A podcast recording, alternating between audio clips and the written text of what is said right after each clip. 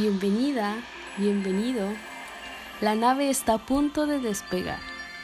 Yo soy tu host, Asholotl, y estás a punto de entrar en un viaje dimensional de evolución y de expansión. Estás en la misión regeneración. Autoconócete, reconócete, redescúbrete, regenérate y expándete. Arre, que disfrutes el viaje.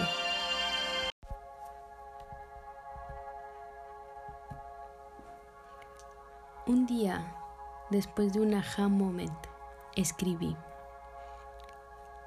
Amar a alguien es ver toda su magia y recordársela cuando la haya olvidado. En este aquí y ahora, creo firmemente que uno de los actos más grandes de amor propio es vernos a nosotros mismos y recordarnos nuestra propia magia.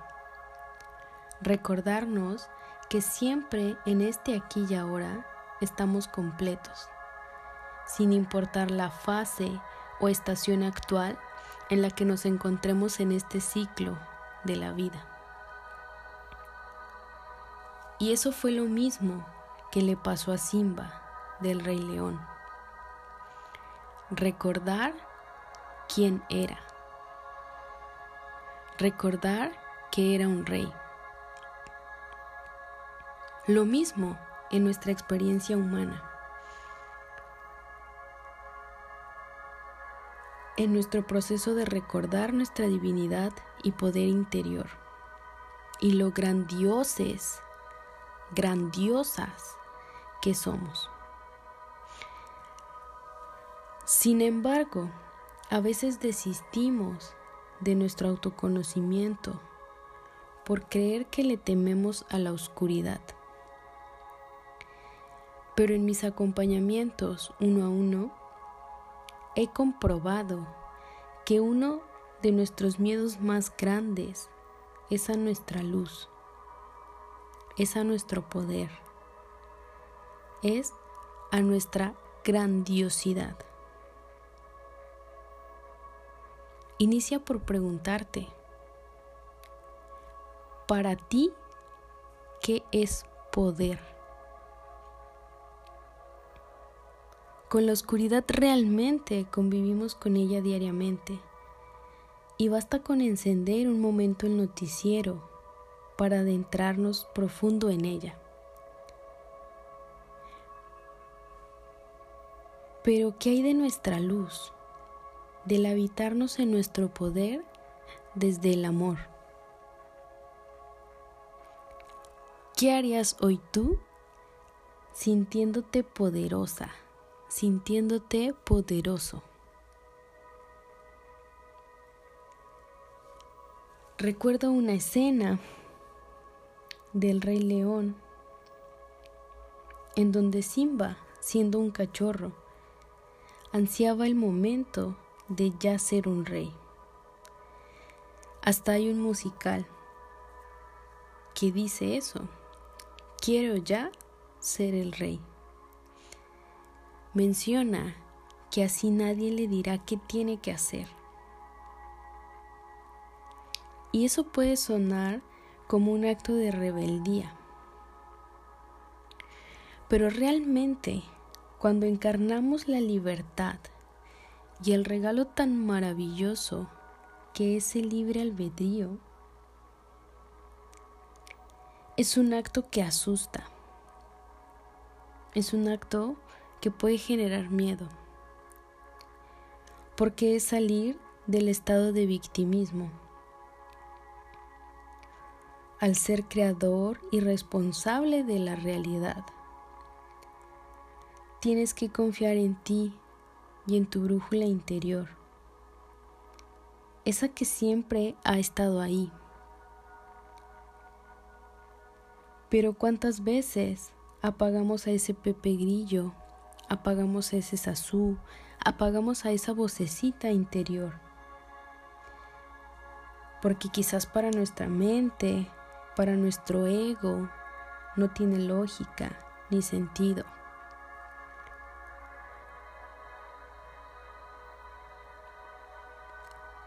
Al dejar el victimismo, ya no hay culpables afuera. Ya no es el gobierno, ya no es mi familia, ya no es mi pareja, ya no es mi ciudad, ya no es mi país, ya no es nada externo. El tomar y encarnar nuestro poder personal conlleva responsabilidad, conlleva autoconocimiento profundo. Y quizás en nuestra vida, un momento cotidiano de decir superficialmente quiénes somos es cuando tenemos una cita con alguien que nos gusta o cuando postulamos o nos presentamos en un trabajo. Ahí nos pulimos y damos a conocer a los demás nuestros talentos, nuestros dones, nuestras hobbies, nuestros sueños, nuestro color favorito. En México le decimos que le echamos crema a nuestros tacos. y entre más cremoso, mejor, claro. Pero eso es solo la punta del iceberg. Es solo lo superficial. ¿Cuántas veces nos damos a conocer de una manera vulnerable y profunda?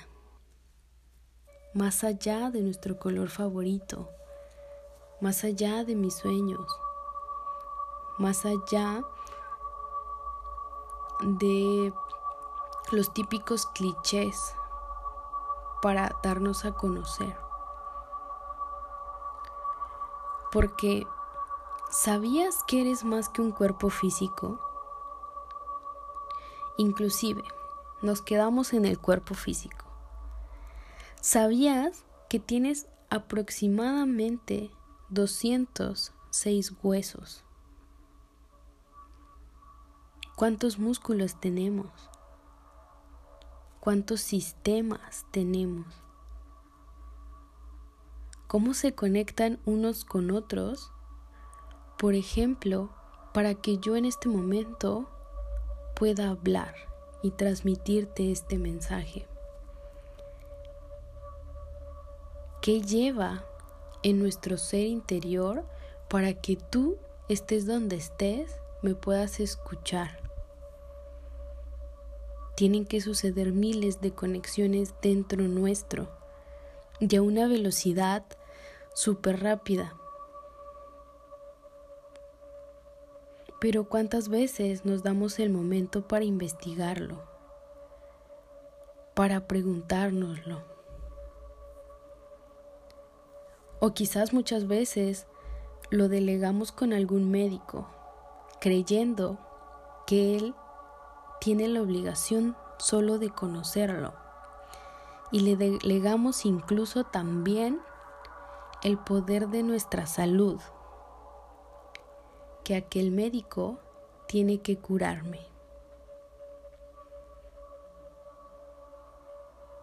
Ese gran poder del que hablamos ahí está siendo delegado.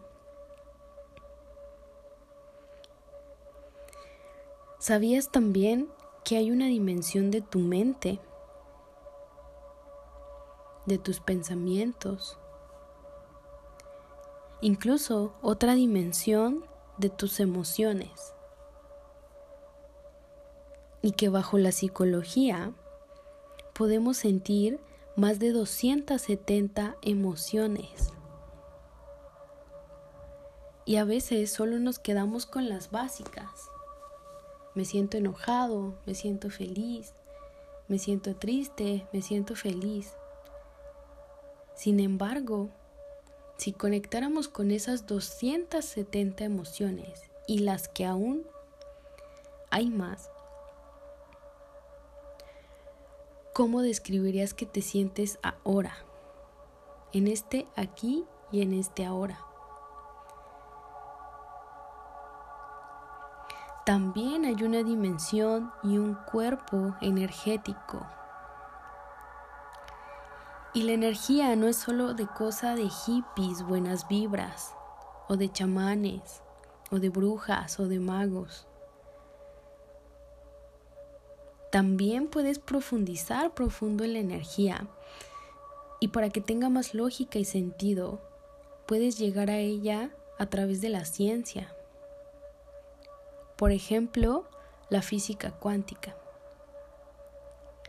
Desde niños nos hablan de la célula y de sus componentes, que incluso la ciencia avanza cada vez más.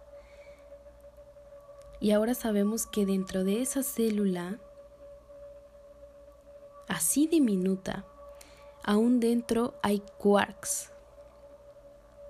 Inclusive recién me enteré que dentro de los quarks hay gluons.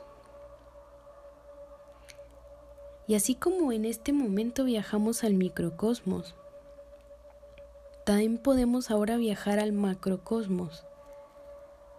Por ejemplo, ¿Has visto esas fotos tan hermosas del universo? Pues hay una ley universal de correspondencia que dice que como es arriba, es abajo. Como es abajo, es arriba. Y de eso nos habla Equivalión. Ahora imagina tu interior como ese gran universo que hasta hoy creías que solo estaba fuera tuyo.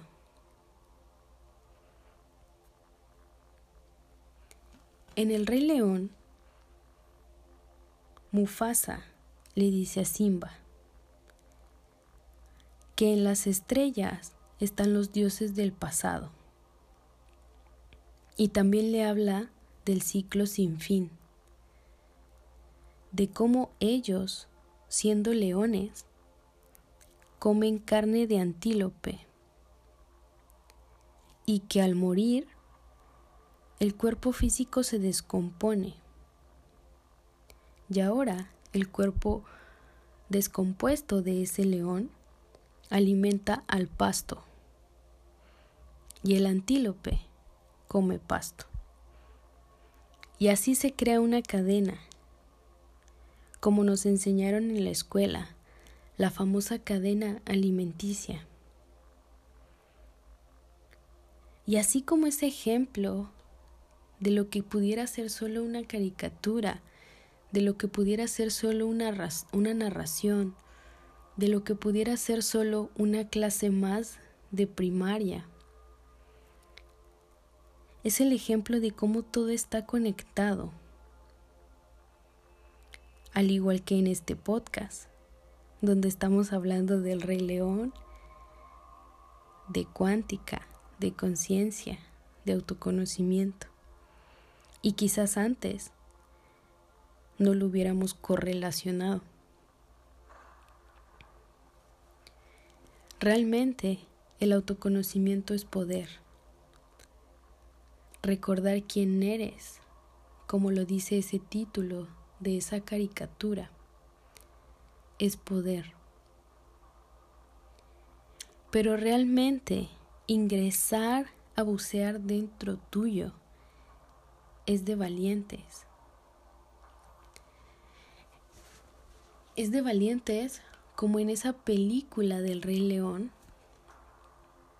donde Mufasa le dice a Simba que su reino es todo donde toca la luz.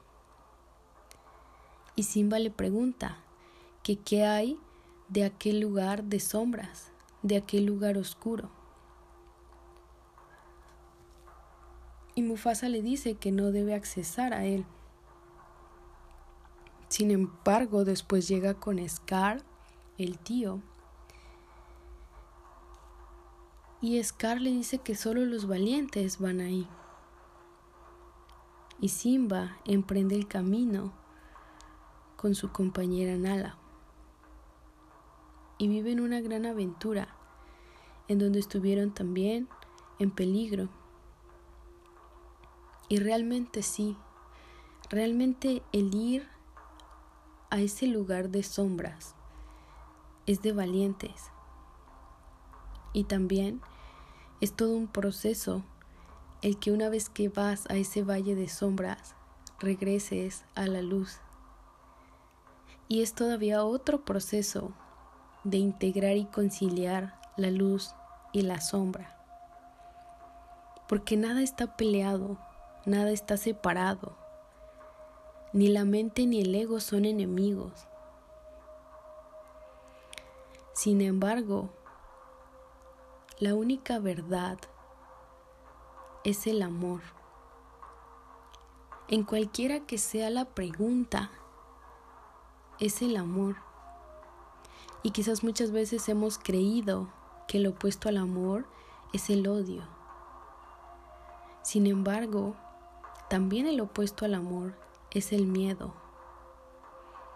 ¿Y cuántas veces hemos dejado de demostrar amor por miedo. Eso también es de valientes. Realmente estamos en una transición de era en donde el lenguaje es el amor, es la conciencia, es volver al centro, es retomar nuestro poder personal, nuestra divinidad interior y es de total autoconocimiento. Porque en esta experiencia humana no venimos a conocer lo del exterior, no venimos a conocer la otra experiencia humana, sino a habitar la nuestra propia, a expandirla a mí me cambió mucho el chip cuando me dijeron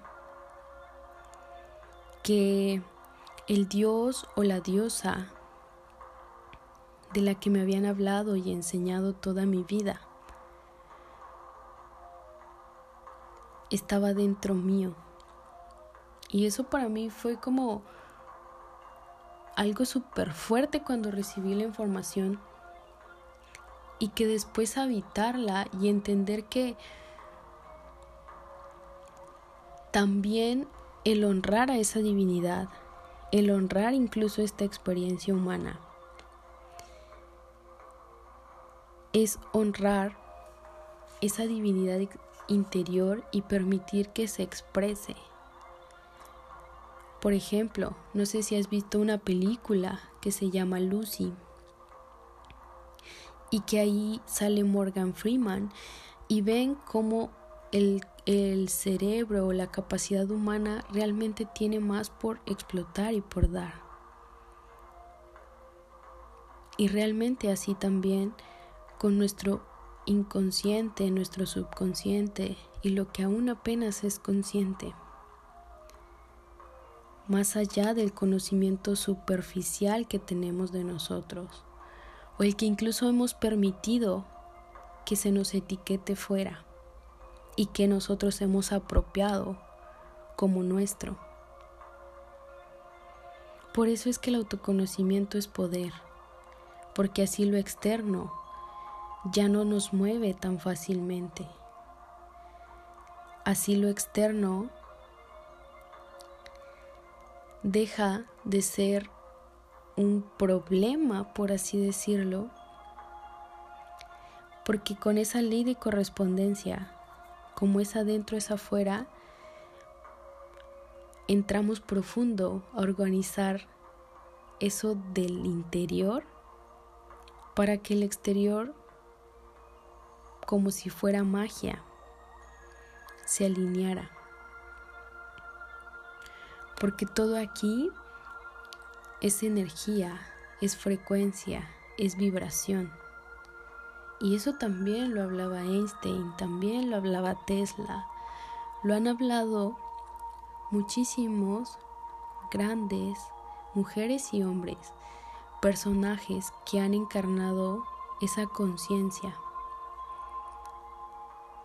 que han iniciado ese buceo profundo al interior porque hay una sabiduría ancestral que dice, Conócete a ti mismo y conocerás al universo y a los dioses.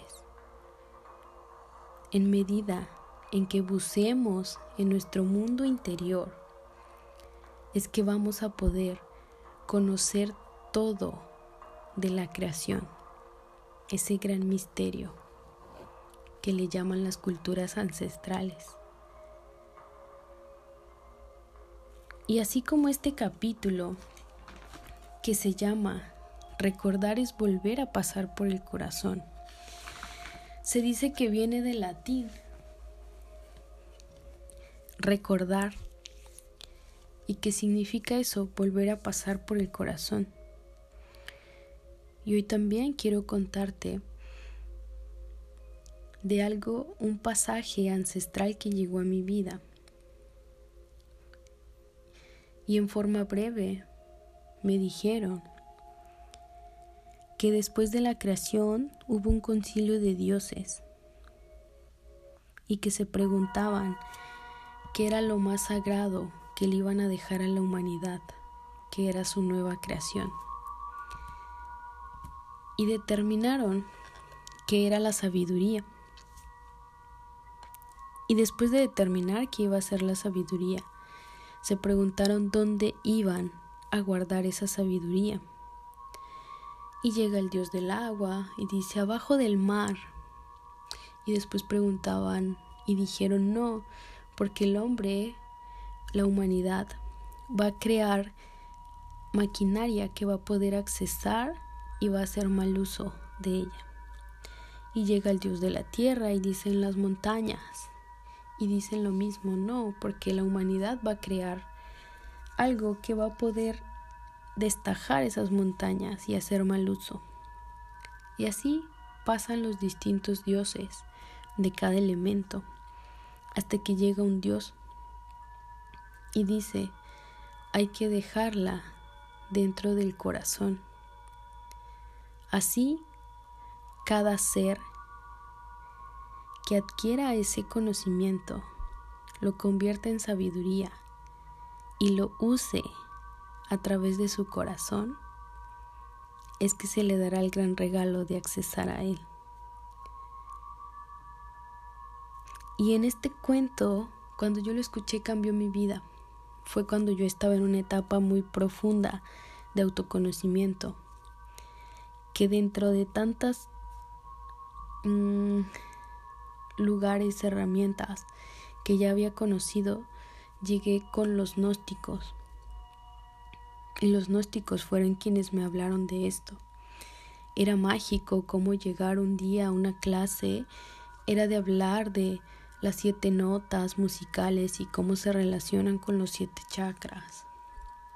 Era hablar de cómo Beethoven pudo bajar a este plano, esa música del universo. Era hablar de cómo se relaciona la ciencia con el arte, con la espiritualidad, con la religión, porque religión viene de religar, que es volver a unir la humanidad con Dios. Eso es religión. Y de cómo ninguno está separado uno de otro y se llama este capítulo Recordar es volver a pasar por el corazón. Porque si estás en un camino de autoconocimiento, en esta conciliación de luces y sombras y de darle matices y de habitar nuestro poder, y de no ver al ego ni a la mente como un enemigo, sino de verlo con esa compasión y amor que es la respuesta y la clave a todo, también en el proceso de recordar quiénes somos. Es que también debemos pasarlo por el corazón.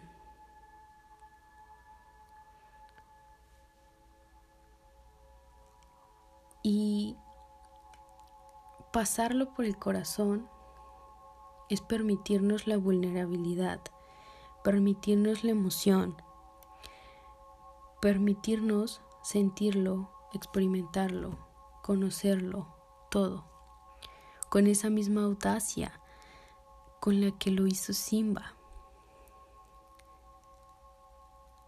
Al enfrentarse a cada aventura. Y al también haber regresado a habitar el reino que le correspondía. Y eso también es habitar nuestro libre albedrío. Incluso hay una obra que lo representa. Y es aquella donde nos han mostrado en esa pintura cómo está un Dios y está Adán. Y están estirando la mano, el brazo ambos. Sin embargo, el dedo de Dios al estirar el brazo está totalmente estirado.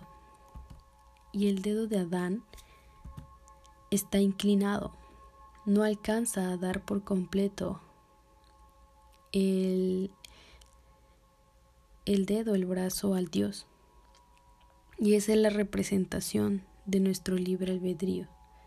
Detrás del arte, detrás de la ciencia, detrás de las canciones, hay mucha conciencia detrás, tras bambalinas, que en este proceso de recordar nos toca ir recordando todos estos pasajes. Y así como ese, esa pintura, nosotros también tenemos ese libro albedrío. Tenemos el libro albedrío de autoconocernos. En medida en que nos autoconocemos, después llega un proceso de reconocimiento. Porque a veces cuánto pasa de que nos dicen o nos preguntan cuáles son tus dones, cuáles son tus virtudes. Y luego también nos preguntan cuáles crees que son tus defectos. ¿Tú en cuál batallas más para contestar? ¿Podrías en este momento enlistar 50 habilidades y 50 defectos, como es que se le llama, ¿qué tan fácil es para ti? ¿Qué tanto has encarnado tu libre albedrío de autoconocimiento para que después venga el reconocimiento? Y en el reconocimiento es un proceso fuerte de que todo lo que creía que era, que también reconozco, que también ya no soy, que también me expande o que tanto eso que creo que soy me limita porque bajo estos niveles de conciencia nada nos pertenece, incluso ni nuestro cuerpo físico. Por eso es que es importante recordar quiénes somos, para que disfrutemos sin apego, con amor, con placer, con facilidad, con gozo esta experiencia humana sabiendo que nuestro activo más valioso es nuestra energía, es nuestro tiempo,